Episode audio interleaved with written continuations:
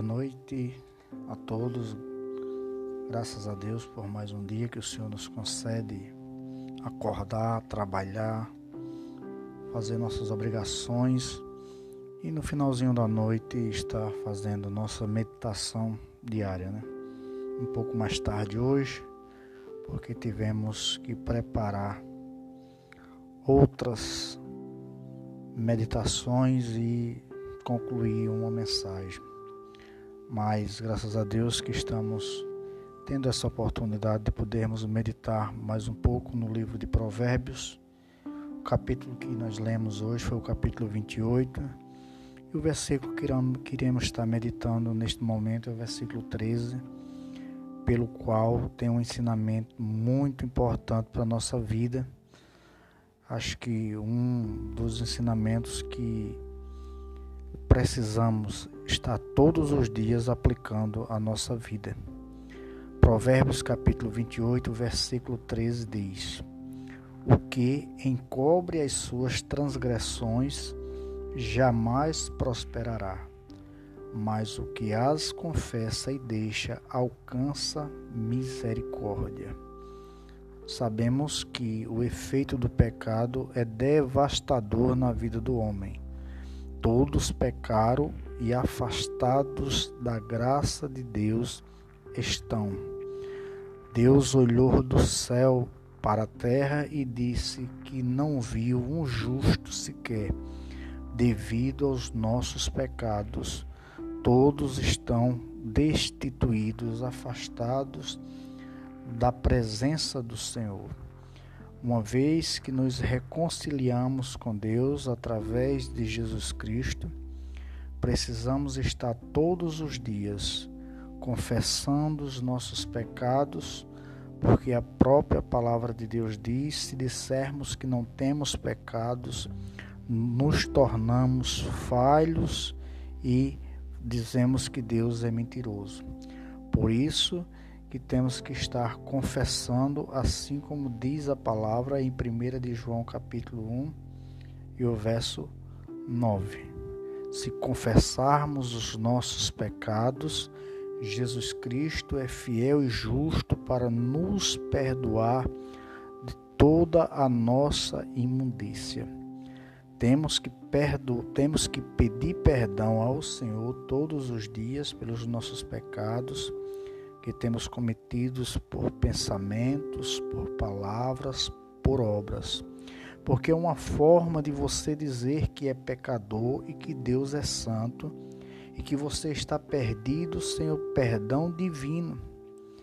Uma pessoa arrogante, uma pessoa que não reconhece a Deus, que não teme ao Senhor, não vai pedir perdão, não vai se humilhar perante o Deus Todo-Poderoso mas quando a gente reconhece que somos pecadores, que precisamos do perdão de Deus, é uma forma da gente estar nos achegando a Deus e expondo as nossas mazelas, confessar é dizer aquilo que você fez, mesmo que Deus sabe, mas você tem que falar com a sua boca, você tem que dizer: Deus, eu pequei, eu estou arrependido Preciso do seu perdão, da sua ajuda para continuar a minha vida.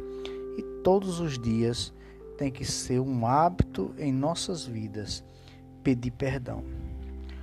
O pecado escondido ele é pior do que o pecado revelado. O pecado escondido adoece a alma, trava a jornada da vida e entristece o Espírito Santo.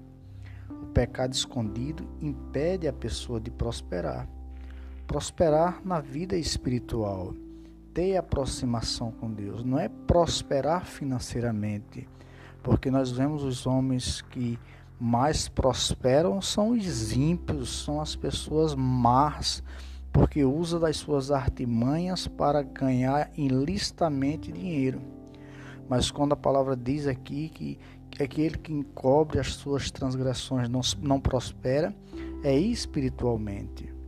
E nós precisamos prosperar espiritualmente, assim como diz a palavra de Deus no livro de Provérbios, ele vai dizer que a vereda do justo é como a luz da aurora que vai brilhando cada vez mais até se tornar dia perfeito. A nossa caminhada deve ser uma caminhada de brilho. Cada dia mais devemos nos aproximar de Deus através de confessar os nossos erros e abandoná-los.